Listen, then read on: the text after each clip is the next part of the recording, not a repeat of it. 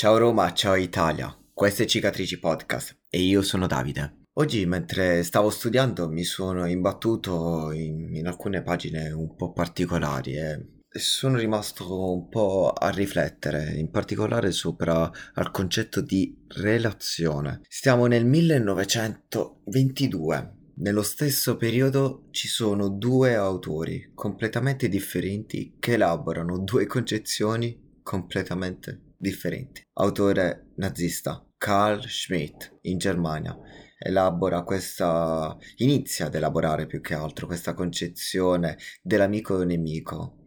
Secondo lui tutti i tipi di relazioni, diciamo che si iniziano a instaurare sulla base di un nemico con la quale combattere. E poi abbiamo dall'altra parte un autore, Marty Buber, che nello stesso anno pubblica un libro, Io e tu, iniziatore, fondatore del pensiero dialogico del Novecento. E Buber parla di quel pensiero secondo cui l'io e il tu si coappartengono. Non c'è l'io senza il tu, non c'è il tu senza l'io. E mi ha fatto ragionare perché è stato, diciamo, un pensiero un po' sconvolgente quando diciamo negli ultimi secoli tutta la letteratura, almeno la filosofia, si è concentrata da Cartesi in poi in questo solipsismo per cui ci basiamo a noi stessi e, e non usciamo al di fuori da noi oppure in questa continua lotta dell'uno contro l'altro, vedi Fichte, vedi anche lo stesso Schmidt. E poi ti arriva uno come Boomer che, che dice che ognuno di noi vive nel respirare il rapporto con gli altri, anche quando siamo soli, anche quando siamo soli con i nostri pensieri.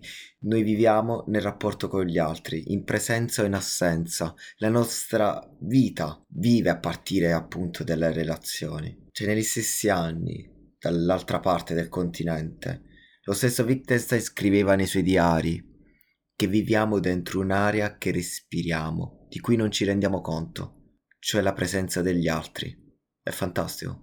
Cioè, l'uomo è per essenza relazione.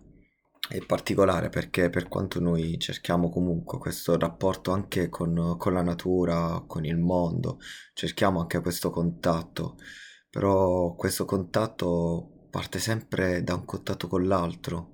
Non ci sarà mai un contatto solamente con le pietre, con l'albero, anche quello che noi viviamo, che facciamo. È strano, però noi viviamo attraverso l'occhio dell'altro, noi viviamo attraverso la relazione dell'altro. È decisionale il rapporto dell'altro all'interno della mia vita.